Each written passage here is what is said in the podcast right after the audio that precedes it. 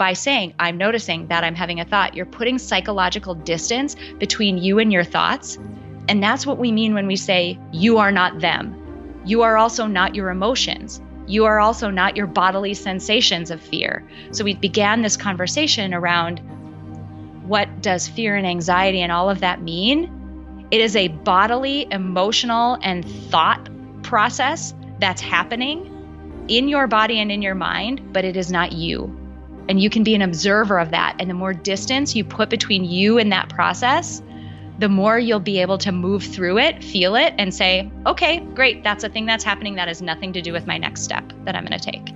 That's April Seifert. And this is episode 342 of Wellness Force Radio. Wellness Force Radio, where we discover the physical and emotional intelligence to live life well. You can have the same brain states as someone who's done an hour of meditation every day for 40 years. There's a lot of losses that we go through, so the ability to be able to cope with those losses is very important to build skill in it because loss will happen. You know, you have to have spiritual courage to really grow spiritually because if you really want to take guidance from your soul, you have to be ready to realize that many of the things that you're asking for guidance on, your ego has some kind of an addiction to or an investment in. Hey, what's up? What's good, my friend? It's Josh Trent, and this is Wellness Force.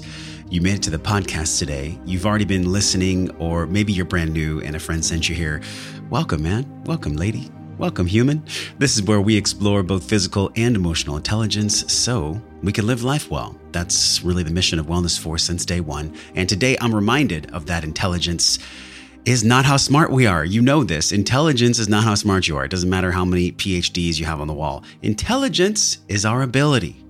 This human ability to gather the right information, like we do on this podcast, or books, or trainings, or online workshops. You know, the gathering phase. It's where most of us get stuck. we think if we gather all the things, then we'll be smart. But the true intelligence I was alluding to has three phases we gather, we apply, and then lastly, we embody. And the most challenging thing to do for this intelligence process is to do the gathering and the applying and the embodiment when we're under stress. Right now, with COVID 19 plaguing our nation and the world, I see this as the most challenging, but also paradoxically, right? The most important time for us to stay calm and to know when to use sacred anger. Now, anxiety is something that gets all of us in trouble sometimes. It's something that millions and millions of people right now are struggling with. Anxiety, it's a dream killer. It's a progress killer. It's really fuel for procrastination you know, this perfection, I'll get it done perfect in the perfect timing. It's all BS. Anxiety has a new learning curve. On the podcast today, we have an embodied emotional intelligence professional. She is a social cognitive psychologist. She's an entrepreneur. She's a life design strategist. She's coming on the show to teach us how to navigate our own mental maps of anxiety. And this is perfect for right now if you yourself have been dealing with higher levels of anxiety, or you have a friend or a family member, or just somebody you care about who's dealing with anxiety, share this podcast with them. Click it over to them. The strategies that our guest gives us today are life changing, and I don't say that lightly. This is a woman who lost her father to colon cancer at age 11, and at age 14, she was diagnosed with multiple sclerosis. She became keenly aware of time and health are the most valuable gifts we have, and that life is actually meant to be lived to the fullest. You know, when the juice drips down your arm, that's what life's supposed to feel like. Today, she helps people do just that. As the co founder of Peak Mind, the Center for Psychological Strength, and the host of the Building Psychological Strength podcast, she helps people cultivate the confidence, mental flexibility, and resilience they need to thrive through the ups and downs of life, the roller coaster. This is a PhD in social cognitive psychology, the one and only April Seifert.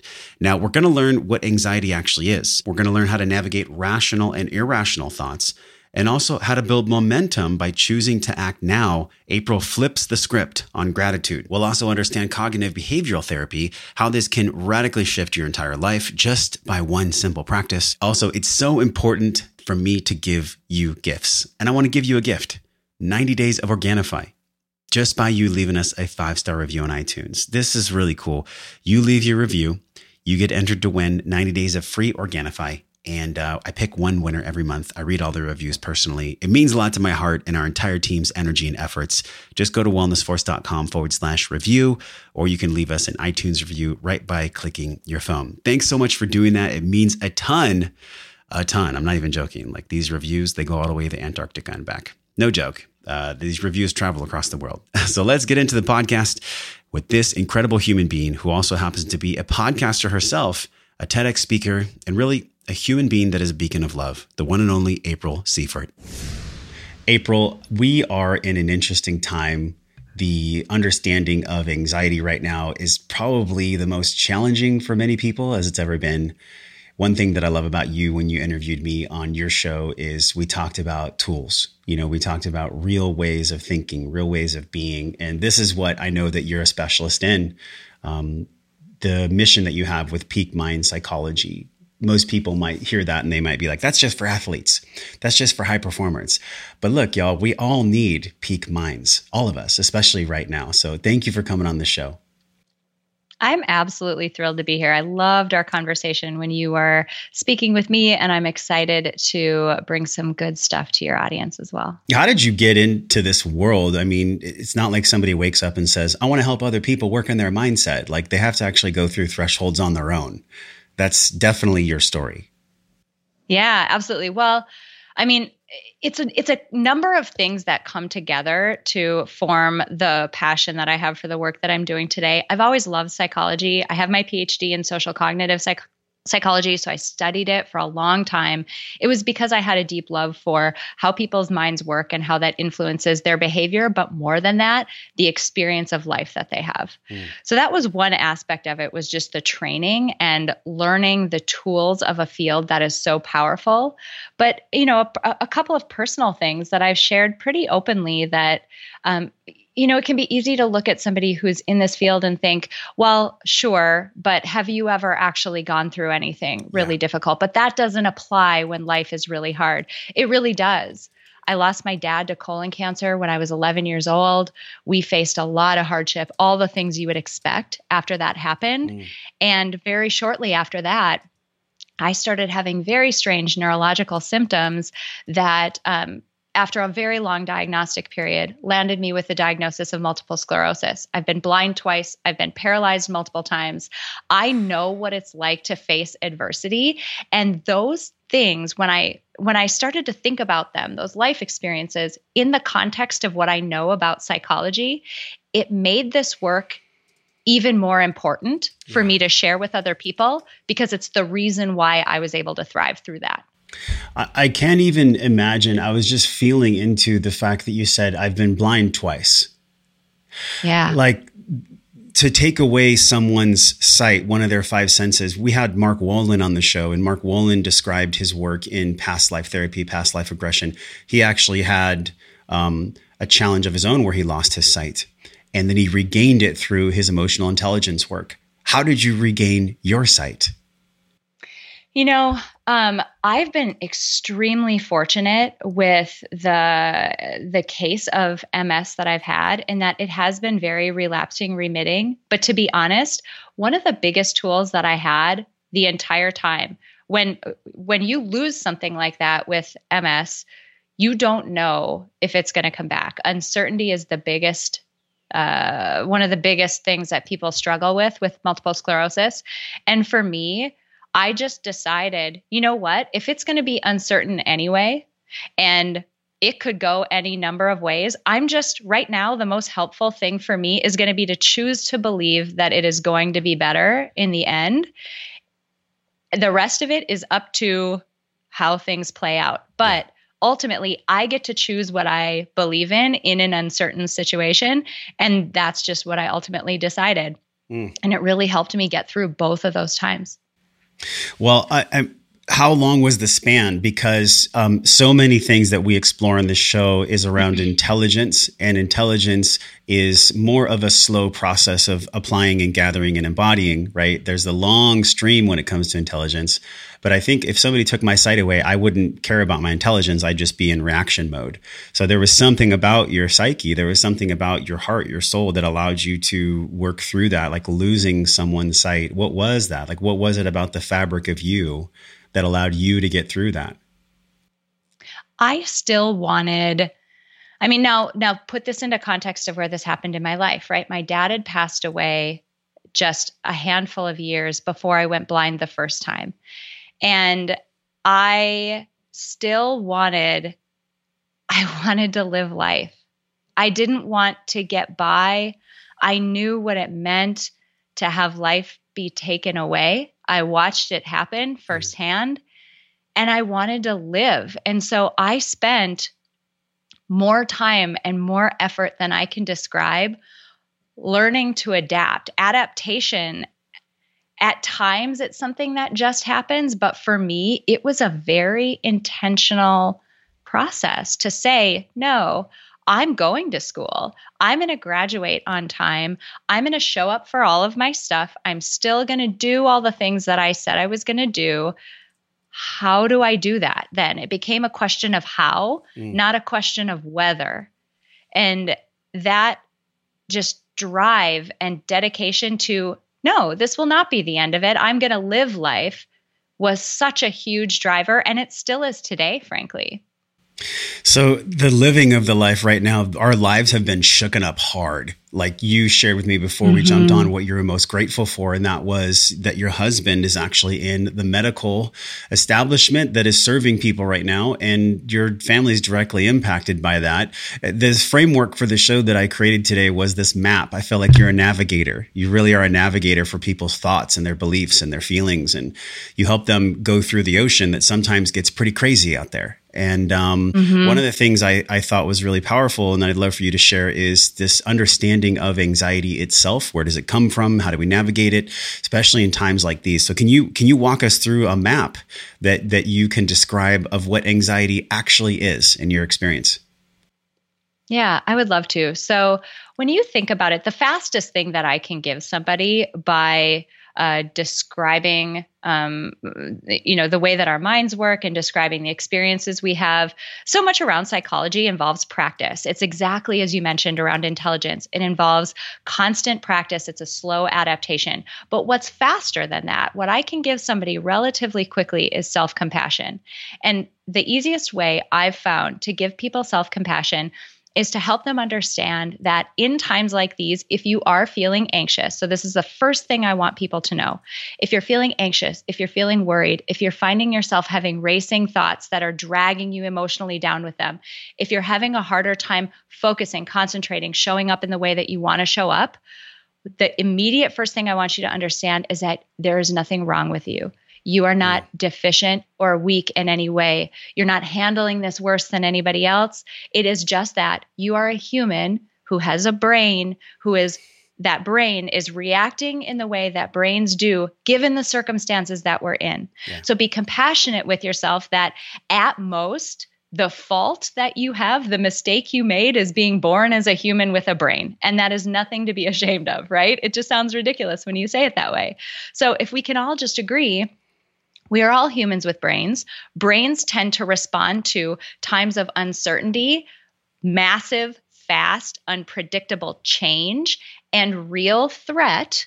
Yeah. Brains tend to respond to those three things in very predictable ways, which is anxiety and worry and fear immediately we can be compassionate with ourselves because it just means that we're human. Yeah. And every single person who's going through this situation, they're human and they're experiencing that experience of what it means to be human, which is we react to our surroundings in these predictable ways. I love that explanation. Um, it brings me back to an episode we had with Gretchen Rubin, and she talked about anxiety is just fear wearing a jacket.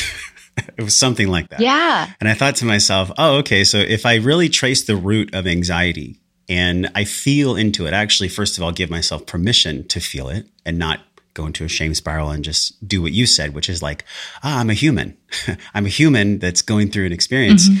What I find in my own life, and I'm curious how you feel about this, is I'm really just excited about something. Yes, there are times where anxiety is coming from a real place of rational fear. But most of the time for me, and when I trace it down there, it's just fear connected to irrational things like, oh my gosh, people aren't going to like me. It's not going to work out. How do I look? Blah, blah, blah. Can you describe this in your practice and, and, and what you do to help people navigate the rational and the irrational? Yeah, absolutely. It's there's a couple of uh, pieces to tease out here. One of them is that we have you've probably heard this your your audience if they're into this type of stuff they've probably heard this in a few ways but let's just make it known so that we're all operating on the same baseline. Our minds have two main systems. Uh, some people call them system one, system two. Some people call them heuristic versus deliberative. Um, but there is a very fast, habitual, heuristical, involuntary, automatic uh, version of our mind that is typically first to act it happens outside of our awareness, and all it's doing is responding to cues. Mm. This is that sort of irrational side of our mind, or it can be, because what it's doing is it's just running on habit. It's saying, okay, I have seen this type of threat before. So, what I've done in the past and what seems like is the right thing to do is to flip the panic switch. Great, I've done my job. Yeah. And that switch is really an on off switch. So, it could be I'm nervous about speaking in front of, uh, you know, a group of people. So public speaking. It could be there's a pandemic that is really scary. It could be I was diagnosed with something really uncertain. Any of those things, the same switch gets flipped and our minds freak out. This is that midbrain amygdala side of our mind that just the only job it knows how to do is to just panic. And so it yeah. does that. There's another side of our mind, though, that is this deliberative side this is where the aspect of what I love to teach people about psychological strength, this is the side of your mind that we're trying to build up. This is the side of your mind that you have to be intentional. You have to stop there needs to be a little bit of distance, right? We need to pause. We need to get back in our body. We need to be back and mindful with the experience we're having and turn on that new, that deliberative, that smart, rational side of our mind and ask it some very intentional questions so that it can sort of balance out the way that that, you know, irrational older part of our mind is reacting, it's a balancing act, but it takes effort and it takes intentionality and that's where psych strength comes in. I know that we're all the same because we all breathe the same air. We all have universal emotions and problems that we that we work through. But i know that you also work specifically with women and women in like leadership positions women that are handling a lot that are holding a lot. How have you seen anxiety in this map of anxiety work out differently with women versus men? Is it a is it a vast difference? Is it fundamentally the same? What's your take on that you know, there is a unique experience that, um, for a lot of different factors, that women experience in our, just say, society and culture. Um, we tend to juggle a lot of things, um, whether it is, you know, I'm a parent. So I have two young children. I'm also an entrepreneur with a couple of companies. That's a lot to juggle. I'm yeah. also um, a key player in my household within this uh, marriage that has a lot on it right now. Um, that's a lot to juggle. And what we find is um, women tend to go down this track of what we uh, have kind of been toying around with calling over functioning. So taking on more than what is theirs to handle. I'll give you a specific example. Um, if your kids are not, so we're in a situation right now that's very uncertain and is um, different for people, and people are handling it very differently emotionally. If your kids are having a difficult time emotionally, or your spouse is having a difficult time emotionally, their emotions, you can be there for support, but their emotions are not yours to fix or yours to manage. And sometimes we as women take that on as though it's ours to fix. Mm. And it adds to the burden of what we're already trying to do for ourselves as human beings. And we're trying to almost fix something that's unfixable because it isn't ours to fix. If that makes sense. So, this over functioning and really trying to um, scope creep of what is really ours to handle is something I really commonly see. So then what kind of an inventory do they take to recognize it's not theirs? Is it just practicing imperfectly perfect awareness, situational awareness? I mean, could it be that simple? I mean, it can be as simple as this isn't me. I can be there for support. I can be there to offer suggestions. Yeah. But ultimately, and this is where at Peak Mind, we combine two fields. We combine the field of psychology. It is two of us who are PhD trained psychologists who have founded the company we combine a ton of psychology, but we also combine the field of life design and using the human centered design approach to help people within their lives so that they can live better. One of the central tendon or one of the central tenets of life design is that you are at the center of your life, other people are at the center of their own lives. So when you're designing your life, you're designing for you primarily. That's not to say you don't play an important role in other people, but primarily you are at the center of your life. You need to be, and this is where radical responsibility comes in 100% responsible for 100% of the situations you find yourself in, mm-hmm. not at fault, not to blame. There's no you know, blame to be thrown around here, shoulds, whatever, none of that. It's more like here you are, here you are in this situation. It's your responsibility to decide how to move forward. And it is your spouse's responsibility to decide how he or she would move forward. It is your kid's responsibility to decide how he or she will move forward. You can model a good responsible approach, but ultimately it is theirs to decide. So then when you get into the doldrums, when you get into a groove where you're like, okay, I realize I've taken on someone else's responsibility. I mean, this is like the true definition of, of codependency, right? Like I'm only okay mm-hmm. when my partner's okay. And I've talked about this on the show. Like that's something that I'm aware of. It's a tendency because I was raised in an environment in a situation where unless as a young child I made everything okay, things mm-hmm. really weren't okay. And that was real it's kind of like the pandemic that we're in right now. Like there's yep. some things that we get to understand that are real. The real the real map of this for me, the map of anxiety that that I find solace in and comfort in is taking a massive deep breath and literally just hitting a pause button. Like a pause mm-hmm. button because if I do anything at all from a place of not breathing or not pausing or reaction, that's when all the strategies and all the beautiful intelligence you're describing, it doesn't matter in that moment because my conduit is so dirty that nothing can really get in, that intelligence can't get in. Have you found that to be true with some of the people that you work with? And have you ever explored your own attachment styles in that way? Oh, hugely. Without a doubt, that pause button is number one, uh, the most important thing that you can do. And it's difficult. That in and of itself recognizing that you can, recognizing that you should in that moment, and then doing it is the first foundational piece of psych strength that you need to learn because it's um, in order to do that, you need to be able to be aware enough, to be mindful enough, to be present enough to recognize that a pause needs to happen. That's not easy. Yeah. Most people go through life very I don't want to say asleep, but unaware and unintentionally, sort of in a reactive mode, allowing things to happen. And that's when we feel like we just blaze through an opportunity opportunity when we could have hit that pause button and we don't. And we could have had a completely different experience, but we didn't because we didn't recognize. So that's one really big piece of this that it's so easy for people to hear that and be like, oh, yeah, yeah, yeah. Oh, yeah, sure. That's like really easy. Sure. Yeah, yeah, yeah.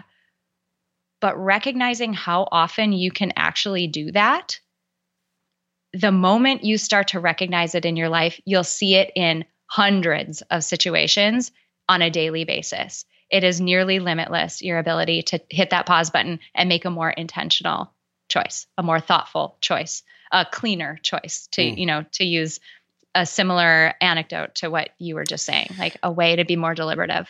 Yeah, I gosh, this is so I love I love exploring things like this because mm-hmm. I enjoy the science. I like to understand why we do what we do. You know, it's it's really at the edge of emotional intelligence. But I find that myself and most people actually, we can have a tendency to get stuck in the gathering phase where we're like, okay, I'm going to listen to all of April's podcasts. I'm going to read her stuff. I'm going to get her book. I'm going to I'm going to look at all the podcasts out there. But then there's this gap between like all the gathering that we've done and yeah. actually doing it. You know, and actually having the courage, the faith, the breath, however you want to describe it. And I'm curious what yeah. that is.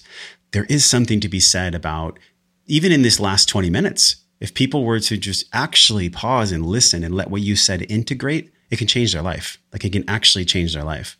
But what do you think it is with people that allows them to cross that bridge between gathering and knowing and then actually being and doing? What's the middle of that look like? I mean, eh, eh, this is another one of those times when it sounds so simplistic, but it isn't. There's incredible power in making a decision. Decide. Decide that you're going to do it decide that you will, decide when, and decide how. Pick one small area where you're going to start. I don't care if it is the easiest place possible. That's okay. I don't believe in um, you know, people always talk about you have to have motivation. I'll wait until I have motiva- motivation. No way, man. I will take no, thank I'll you. take momentum over anything. Exactly. Get momentum by starting in a place that's easy. Yeah. You're new with this. You don't, you know, begin riding a bike on like a giant bike with no training wheels. You Mhm. start on like a tricycle. Like let's start at tricycle level. And one place people can start that is very actionable that they can do that will help them in like I can't even describe the number of ways. There's this uh, principle in a lot of different types of therapy and a lot of different areas of psychology that it's given a number of names, diffusion and other names like that, but it's boils down to putting some psychological distance between you. And when I say you, I don't mean I'm a mom and I'm a psychologist and I own this company and I whatever. Those are all beliefs and labels that we put on ourselves. By you, I mean you, the I'm gonna get a little Eastern Buddhisty a bit here, but I know Perfect. like you're into that, so We're that's cool. so in. Yeah. Um, the you that is consciousness and awareness, the you that is aware, and I hope all of you go there with me right now. The you that is now aware of the fact that you're looking out of your eyes, like you can feel yourself behind your eyes when you say that, right? The you who is listening to your own thoughts right now, who can hear yourself saying sometimes not so nice things about yourself, sometimes not so helpful things, sometimes going down that emotional spiral. The you that's listening to those thoughts, that's key. Because if you can sort of ease into, like sit back into that version of you, like the real self, you talk about what it means to be human, it is consciousness and mm-hmm. awareness. If you can sit there, figure out where that is in your body, what does it feel like, get comfortable so you can find that place quickly and become more of an observer of your thoughts. There's a very easy way to do this that starts to help people wade into this pool, and that's using sentences like, I'm noticing. So by saying I'm noticing, you're saying I, the consciousness, the awareness, the real human in there, the, the self. one looking through the eyes. Yep, the mm-hmm. one looking through the eyes. I'm noticing that I'm having a thought. So now you're saying, like, I'm in the seat of an observer and I see a thought, which is separate from me. It is now an object that I'm looking at. I'm noticing that I'm having a thought that I'm not going to do that very well. Like I have a I have a big presentation coming up. I'm noticing that I'm having a thought that I'm not going to perform really well in that meeting. Isn't that interesting? I wonder what that means. And what am I making it mean if that thought is true? How likely is that thought to actually be true? Mm. If you can put, and so by saying, I'm noticing that I'm having a thought, you're putting psychological distance between you and your thoughts. And that's what we mean when we say, you are not them. You are also not your emotions. You are also not your bodily sensations of fear. So we, we began this conversation around what does fear and anxiety and all of that mean? It is a bodily, emotional, and thought process that's happening in your body and in your mind, but it is not you. And you can be an observer of that. And the more distance you put between you and that process, the more you'll be able to move through it, feel it, and say, okay, great, that's a thing that's happening. That has nothing to do with my next step that I'm going to take. Okay, let that pause for a moment. Rewind the tape. If you're watching this on the replay, if you're listening to this, rewind that last five minutes because that right there was the ultimate gold. That was the ultimate goal because so many of us, myself included, we can feel or we can think that whatever we're experiencing, whatever the observer is experiencing, that it's us, that it's actually us, that it's like a, a, a, sh- a shackle around our ankle or something. That's what it feels like mm-hmm. sometimes. And the real work, and I'm and I'm really, really curious how you feel about this. The real work is to practice being aware and identifying that those aren't you, that it's not actually you. I have thoughts all the time that aren't me. I have feelings all the time that aren't me.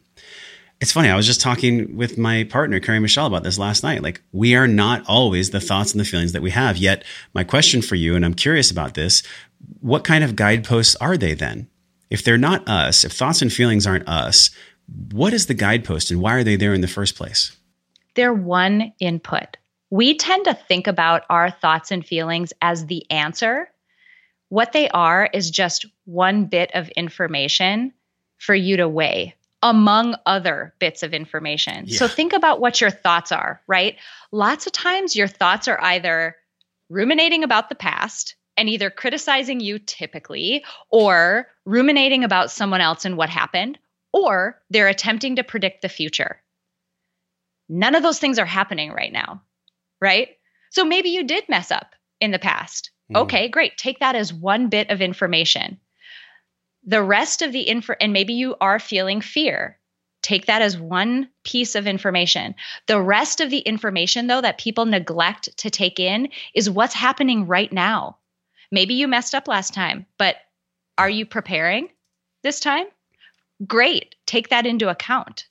Like, take into account the information that most of us don't even see because we're going down those rabbit holes of thought with our minds and we're living in the past or the future. We're not living here.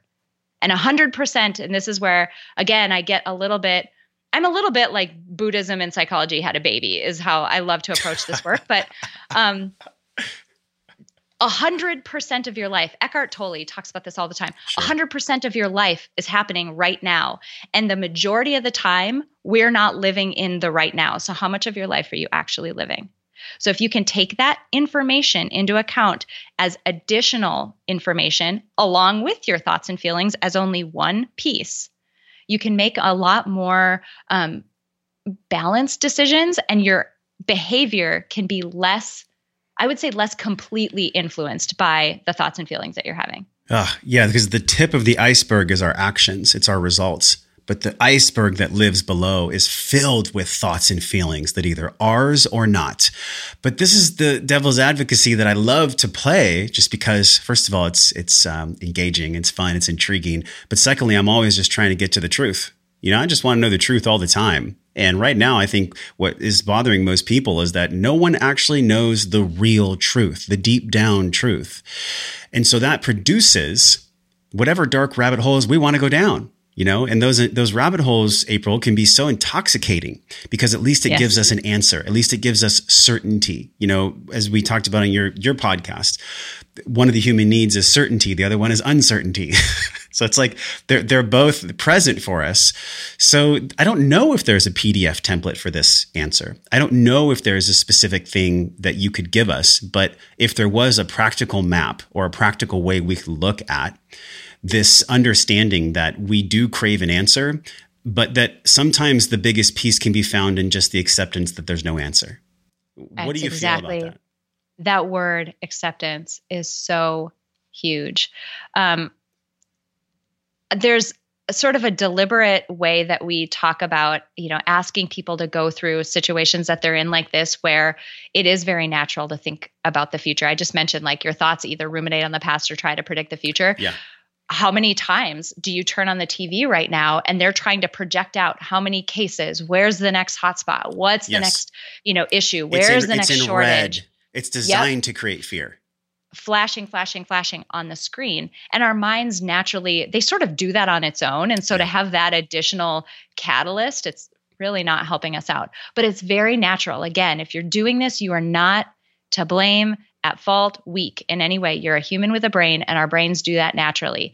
Something that we ask people that helps with acceptance is Is this actually a problem? And that answer might be yes. Like, the, this pandemic is happening. That answer yeah. is yes. Is it something that is impacting me right now? And is it something that I can do anything about? And that last one gets difficult because sometimes that answer is no. And when that answer is no, it is a problem and it is impacting me, but there's not a whole lot that I can do about it to fix the core problem. That's when practicing acceptance, that's when going back to some of the things that we like to call in psychology anchors. Anchors like what are our values? Anchors like what are our strengths? Anchors like what is meaningful to us? Yeah. Right now, you see people when things get uncertain. I love to use this analogy. Um, I'm a licensed skydiver. And when people learn to skydive, when you get in free fall for the first time by yourself, meaning you're not, uh, you're not tandem with anyone and no one's holding you. Most people do the same thing where they realize, oh my God, there's nothing to grab onto, and they're not really good at controlling the wind yet. And so they start to flail and start to hmm. grab at things. And that just makes you spin and tumble and it like makes a bad situation worse. that's kind of what's happening right now because it's our natural tendency. When we start to feel uncertain and we start to wobble, we start to ra- like irrationally grab at anything we can, like toilet paper and Yeah. all of these other random things. When in reality, what we the cornerstone that is always rock solid to us is values, strengths, beliefs, what is meaningful to you. That is something you can always go back to and lean on that. But what we find people do, you know, when you don't take this more thoughtful approach that happens after the pause button that you talked about, hit that pause button and go back to some of those anchor points that are always solid and will always be there. Doesn't matter the circumstances you're under. I love the analogy of somebody spinning like this because Alan Watts spoke about this when you're in the water and you're swimming. By the way, if there was one person that we could learn from, it would be Alan Watts, who's passed. I don't know if you know of his work. I haven't seen it. Okay, so we'll link this in the show notes today because one of the I most powerful things he said was when you're in the water, if you try to grasp it, it'll just go through your fingers. But if you relax and let the mm. water take you and you just literally accept and surrender where you actually are, even if it means you're scared, that's cool too. It's okay Mm-hmm. to accept, like, you know what? I'm scared right now. And that's okay. So many of us struggle with energy. This is the truth. We all struggle at times with energy. But here's the thing it does not have to be a struggle. There are certain science based practices like micronutrients and adaptogens that'll allow you to get energy for the long term. This is my truth. I've been drinking Organifi for over two years, specifically the red juice in the afternoon. I want to talk about the red juice. The red juice has higher levels of nitric oxide in it. Organifi makes the red juice, which is a superfood powder. Literally, it's a superfood. It's slow dried, it keeps its nutrient value, it's GMO free. If you have been looking for an afternoon pickup, but not just caffeine, because let's face it, it makes our skin puffy, it can give us acne. Coffee is very frustrating for so many people, especially in the afternoons. It does not have to be a struggle anymore. You can get this nitric oxide rich, natural organic superfood powder to give you energy from the inside of your cells out, and it supports the show. So you can get the discount. Organifi.com forward slash wellness force. Use the code wellness force for 20% off. That is the biggest discount online. It's actually the best product online as well, as far as nitric oxide and made from beets, by the way. Organic. You can get this. Organifi.com forward slash wellness force. Use the code wellness force to get 20% off and get energy from the inside out instead of supplementing with a bunch of things that'll make you ride the roller coaster up and then crash. You deserve better.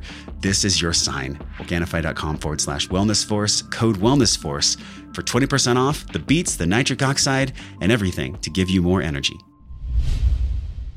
I feel like in my own life, and I'm curious how you see this, when we're in the water of fear, when we're in the river and it's taking us in a certain direction, like maybe as a collective country right now, what is your go to? What is your mantra? What is your navigator? What is your star that you allow to guide you um, when you feel like possibly you're going to sink?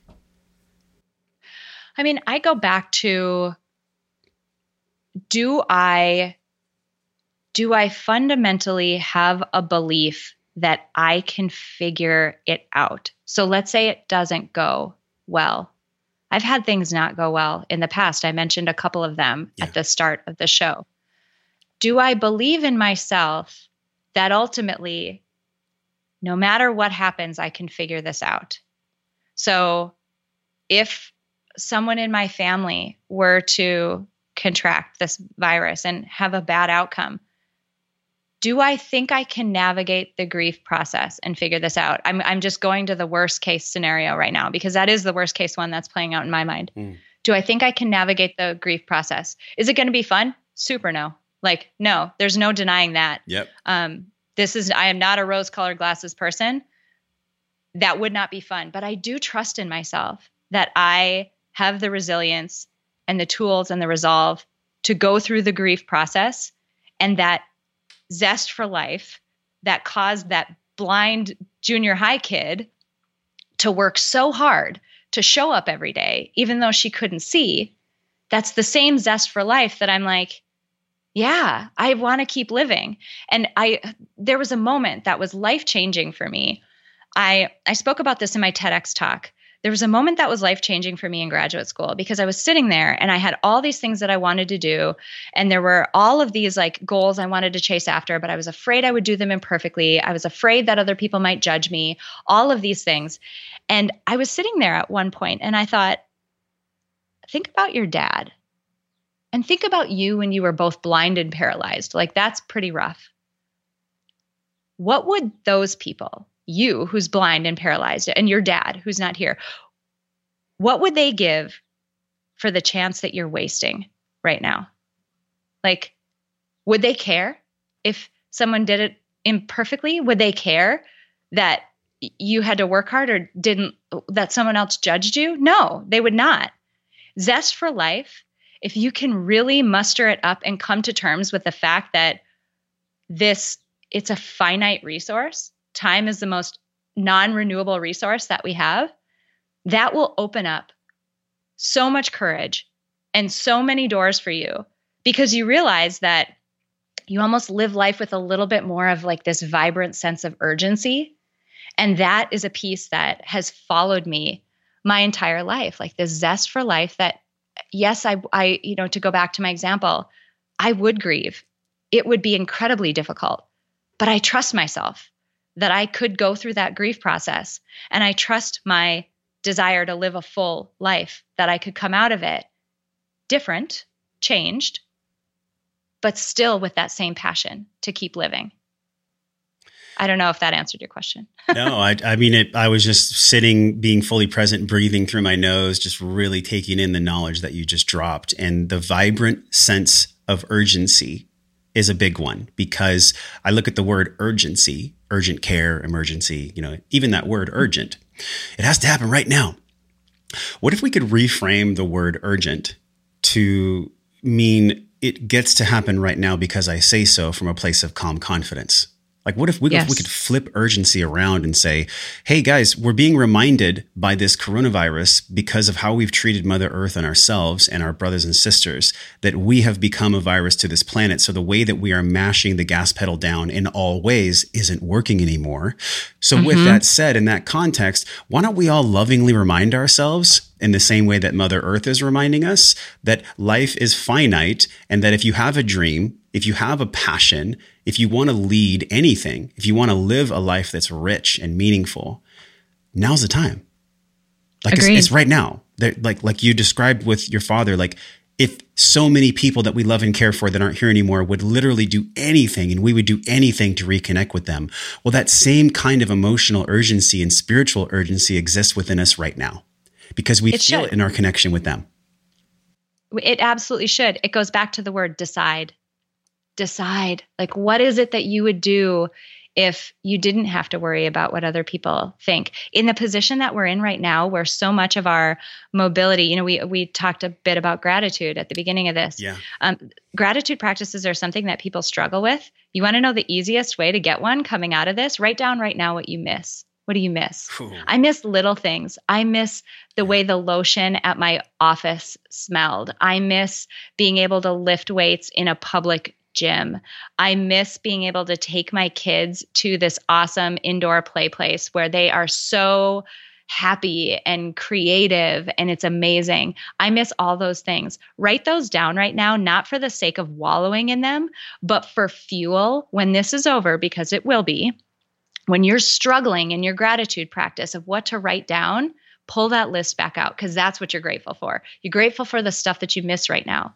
We talk about in psychology how, like, your anxiety and some of these negative emotions. Um, a guy named Steve Hayes, he's one of the most well cited scientists in the world right now.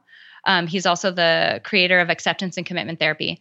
He talks a lot about those like difficult emotions, the ones that make you want to curl up and just like cover your midsection to just protect yourself. Shame. Yeah. Yes, yeah. like you just re- you want to like like protect yourself so much from even feeling them. Yeah. Lean into them and then flip them over. What's on the other side of that? What's that telling you that you really value and that you really miss or need or want or desire in your life? If you're feeling abandoned or lonely or any of those words, that's telling you that you crave deep community, deep human connection. There's there's an action on the other side of those emotions if we allow ourselves to be brave enough to experience them and then learn from what they can teach us. We talked about them being one bit of information. Yes. They're a bit of information to tell us what our real deep down desires and values are. And then that gives you, you know, a, a guidepost for where to go next. It's so great because I feel that in this map of anxiety we've been exploring today, there is this quotient of resilience. And a lot of times when people hear the word resilience, they'll think I'm I'm strong, I'm solid, I'm I'm you know, I won't break. But in a way, I think resilience isn't even the right meaning for some people because really resilience means you can bend the reed but it won't break. It doesn't mean that you're always the rock and that you'll never bend and can you explore this concept with us of resilience? Because it's on your site. You know, you mentioned that psychological strength helps you endure or even grow through adversities, pains, and setbacks. But you also describe this mental resilience and this emotional mm-hmm. resilience. So, how have you seen that word? I love words, by the way. They're so fun. They're so they're so great to just explore. You know, um, but but how have you seen that word resilience change for you? Is it the same at the beginning of your training than it is now, or or is that word um, really opened for you in any way? Resilience. I think I think it is easy to look at that as being uh, rock solid and being the unmoving and the one, um, you know, in a storm, the one thing that's not being blown around. But there's a flip side of it that really we're coming to understand much more in the field. And this is where my thinking has really changed is um, there's a lot of research and a lot of writing around the term psychological flexibility. And mm. this is the, there are pieces that are anchors. We talked about them values and strengths and our desires as people. Like those are sort of anchor points in the same way that like a tree would have roots. But as it's sort of swaying, it's that flexibility that allows it to not break. That's where its resilience is. It's both that it's anchored to something that is real and stable which is our values a lot of times as people, um, that is a necessary point. But that ability to sort of remain connected to those. Yeah. And allow us to move with what life is showing us. You know, we talk about this is allowing you, psych strength allows you to thrive through life's ups and downs. That's when life is blowing you around and it's not always in your favor. You can thrive through all of it, but just stay anchored to the things that are true to you no matter what and use them as a place like that's what you grab onto. It's not toilet paper and, and the open air and the water is in the analogy that you use. It's the stuff that's actually stable for us. Ooh, you just you just brought up something in me. The truth is not a story. The truth is just the truth. So mm-hmm. in a way i feel like what you do is you ground people. You help them grow their roots so that they can be emotionally resilient. But those roots are fed into truth. So the mm-hmm. deeper the roots of truth go, it doesn't even matter if the tree outside doesn't have perfect branches and all this fruit and everything else. What matters most is like what's below the dirt like what's down in there? What's the deep down truth? And i think mm-hmm. that's always been like that's my life's quest with this mission of wellness force. You know how do we actually live our life well? How do we do it? How do we understand physical and emotional and also spiritual intelligence so at the end of the day we can every day live our life well? And i feel like that's really what you're doing for people with this understanding of resilience and strength because the old adage april is like if you're strong that means that you're super you're you're not brittle and like you can hold firm and, and those are important things but what i'm getting from you more and more is that real strength and resilience is our ability to bend and sway and flex and adjust and and here's the kicker not get attached to a story especially if that story Agreed. doesn't serve our truth Agreed. If it's not accurate, if it's not helpful, um, you don't you don't have to buy into it. You are not that story. You are not your belief systems. You're not your thoughts. You're not your feelings. You are that centered consciousness, awareness that is deeply rooted in the things that don't change, no matter what situation or circumstances you're in. That stuff is the core. And at the core, there's other things that we can trust too, and that is our unique soul having an expression, right? So you talked about your Eastern studies before. I'm curious your soul's expression now compared to when you started this peak mind because I, in rigor of ac- academia, there's not always a, a, way for people to express themselves. They're forced to be within a box and learn about beliefs and thoughts and feelings and actions in a box. And maybe you explored um, some of this systematic desensitization and all these things. But but the science doesn't really make sense to the heart a lot of times. What makes sense to the heart is a fundamental connection between the head and the heart itself. How has that changed for you since you started Peak Mind? You know, what I've noticed is one of our biggest goals was to take all of these tools and techniques and information from fields where, I mean, really the easiest way for you to get them traditionally has been to go to therapy or go to graduate school. Mm. And I am not dogging on therapy because I've been and it is such a transformational, wonderful experience. If you need you need if you think you need to go, go go yesterday. Yeah. It's awesome. yes. But yeah.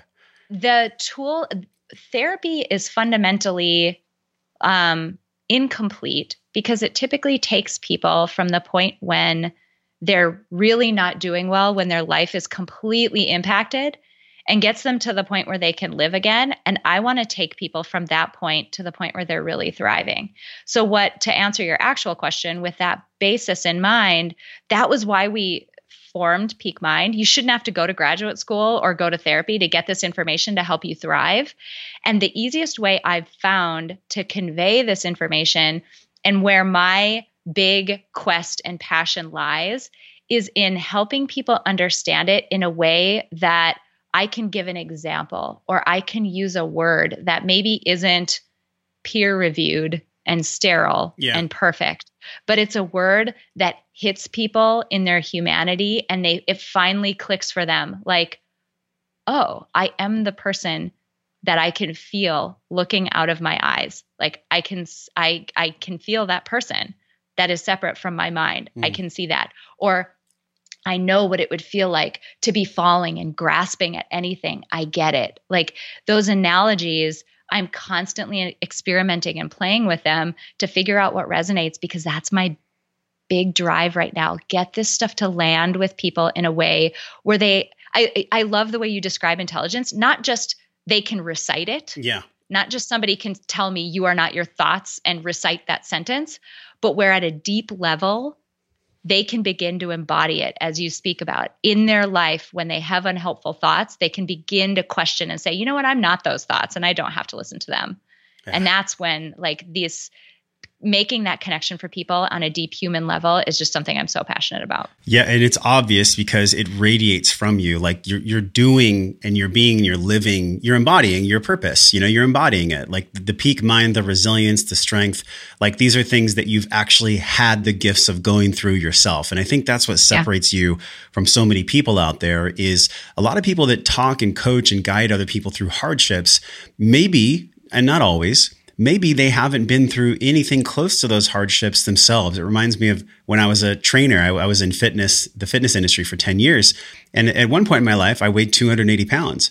So when I would get somebody that would come to me, I would actually know how their heart was feeling. I would know what kind of mental challenges they were going through because I had gone through them myself. And my question for you is this Do you think that we have to be a black belt to teach a white belt? Don't think that you have to be a black belt necessarily. Like um, a purple belt, maybe. Or an yeah, belt. I mean, I feel like you're there's a lot of there's a lot of skills that come with it. The ability to convey information definitely is one, um, but being a little bit further ahead of somebody in a journey and then turning around and extending your hand and helping them take those last couple of steps that you just took. Yeah that should be enough. I mean, you don't have to be a PhD or have some, you know, perfect level of expertise. Like if the intent is there to help people, go help people, but bring them along a journey that um, if it if it's a journey that you understand for whatever reason, um, you can help people who you might just be a little bit ahead of. Yeah, uh, because we're all on the journey and there's real things in the field right now. So there's real fear, there's rational fear, and yeah. there's irrational fear. And we, we've covered so much ground in this conversation. Like if you're here with us, then you know you're going to listen to it again because there's just sometimes the first pass you can't grab it all. But here we are in the journey together. Like it's the 27th of March in the year 2020. So, whether you're listening to this live or whether you're hearing it on the replay, this will be a time that we never forget. Like, this is similar to how our great grandparents or our grandparents had in wartime. Like, we're in a bit of a war. And, and I'm curious how you find the positive angle of this. I mentioned before that I think we have become the virus and I think the earth is is making herself well and we're learning how we can be in harmony with her. But how do you see this from a positive lens? You know, especially with your family structure and what you do for a living. How do you how do you actually describe this, what you're going through personally? I think about it in a on a macro and a micro level. On a micro level, actually let's go macro first because we're talking about this on a global level and like so much about the world. You know, you're seeing um, pollution decrease in so many places just with us staying home and and uh, not driving as much and all of that you see the earth healing herself yeah. um, at that macro level i believe the positive thing about this is that whether or not we take it we're being given the opportunity to fundamentally live differently when this is over the people who we miss right now as a whole yeah. as a as a global society we miss connection with people. We can connect via technology. It's not the same as shaking someone's hand and hugging. It isn't the same. Yeah. Um, I believe that it's the opportunity to live differently. So that's kind of the macro level. On the micro level, day to day, you know, I mentioned your gratitude practice after this should be fueled by all the stuff that you miss right now. And it's made me look around. A, a, beautiful friend of mine once said, What if tomorrow you woke up and you only had the stuff that you were grateful for today? Like, what could be taken away today that I would miss just as much as the stuff that I missed today, if not more? Yeah. And I can name hundreds of those things. And that's my gratitude practice right now. It's not rose colored glasses. We're in a difficult situation. It is uncertain, it is scary. Um, we don't know what the ultimate fallout of all of this is going to be. But in the moment, you get to decide what you focus on. And that's how I'm making that decision. What do I have today that I would really miss mm. if I didn't have it? And I can look around and see people and things and all of it that I'm so opportunities, my podcast, the work I'm doing, I'm so grateful for all of it that if it were taken away, I would be I would really miss it yeah. and I would be grieving. And so, on a micro level, that's something I'm doing day to day. Oh, I just love this conversation and I really um, appreciate and, and I really enjoy our connection because I felt it when I was on your podcast, which will obviously link your podcast in these show notes because if you're enjoying this conversation, there is a absolute cacophony of conversations like that uh, on your channel. So as parting guidance here, one thing that I always love to ask and that I'm really curious about how you'll answer is the definition of being well, you know, well-being, wellness, the the physical, the emotional and spiritual. Yeah, there's a nexus and I believe we operate in there. But the way that we see, I loved how you put this earlier, the way that we see out of our eyes is so unique for all of us. So how do you see, how does your observer see out of your eyes? as what wellness actually is. You know, what is your definition of wellness? It's that I read something recently that I was like, yes, that just it it resonated. It was one of those analogies that really resonated. At an individual level, unique to each of us, there is that balance point where we are being neither artificially pulled or artificially pushed in one direction or the other. We can sort of calmly be in that that centered balance point. I think that is what we're all striving for. If you think about that physically, that means that you're getting just enough but not too much of the things that we know feed our body and keep our body healthy. Mentally, it means you're getting just enough but not too much of the things that keep our mind strong. Um, spiritually, all of it. Like we're getting the right amount of what we're looking for and we're seeking that balance point. Can we get there? Who knows? Maybe the most enlightened people in the world have reached that sort of Tao like balance point. But yeah. that's really this definition of of wellness where you're striking that balance where there's no artificial pull or push anymore. You just feel comfortable existing in that balance that you've got. That's what I'm striving for.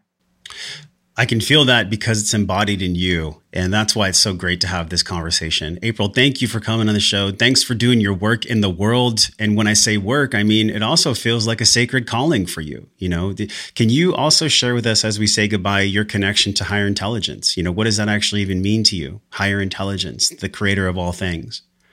I think about it. Um, my spirituality comes from an incredible sense of awe like drop me to my knees sense of awe at how connected we all are how connected we are to generations that existed before us, how we will be connected to generations that will come after us.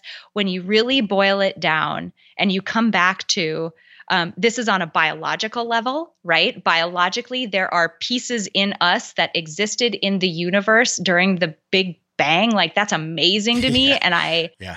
like i could just cry. It gives me so much awe. But also boil it down to that level of self that that that consciousness that awareness that we talked about earlier every single one of us, inside every single one of us, is that consciousness, is that awareness. We all share that, that is stripped away of beliefs, stripped away of thoughts, stripped away of any indoctrination that we've had throughout our lives. There is something pure inside each one of us.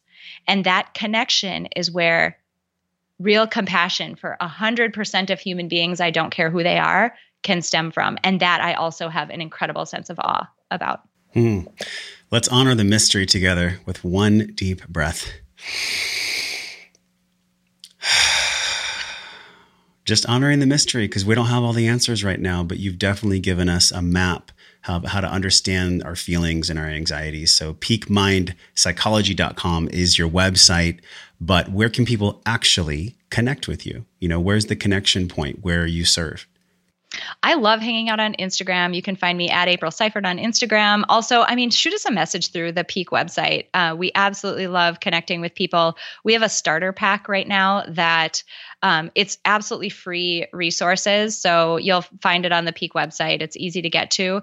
Um, something that we're doing, depending upon when this airs, we um, may or may not still be doing them. But right now, we're doing free bi weekly, so two times per week, psych strength building um, workshops. So we're hopping on Zoom, both as a way to form a community in this time when people need social connection, but also to teach on some basic principles that help you develop the things that we talked about today.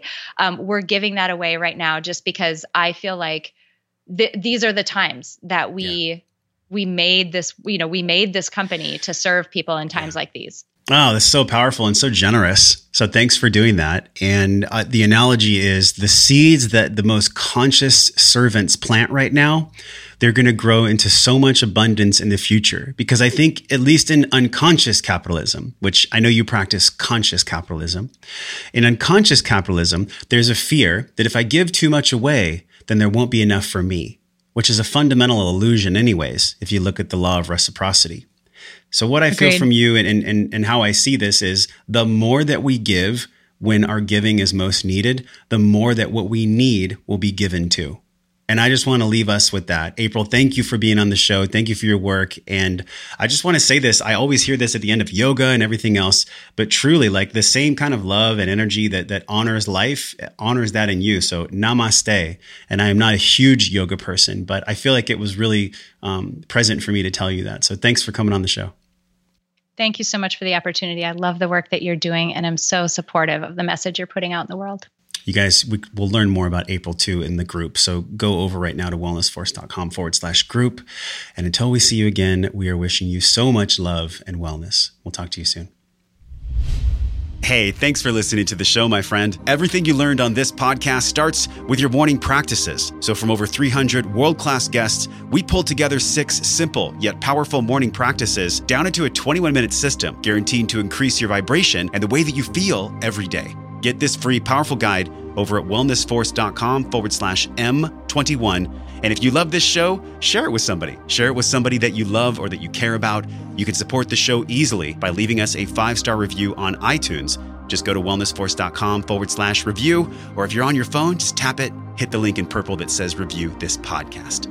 And the journey does not stop here. We're continuing this discovering process in our private Facebook group over at wellnessforce.com forward slash group. You can be a part of it. You already are. All you have to do is join us at wellnessforce.com forward slash group, and I will welcome you at the door. Now go out into your life and live your life well. And until I see you again real soon, I'm wishing you love and wellness.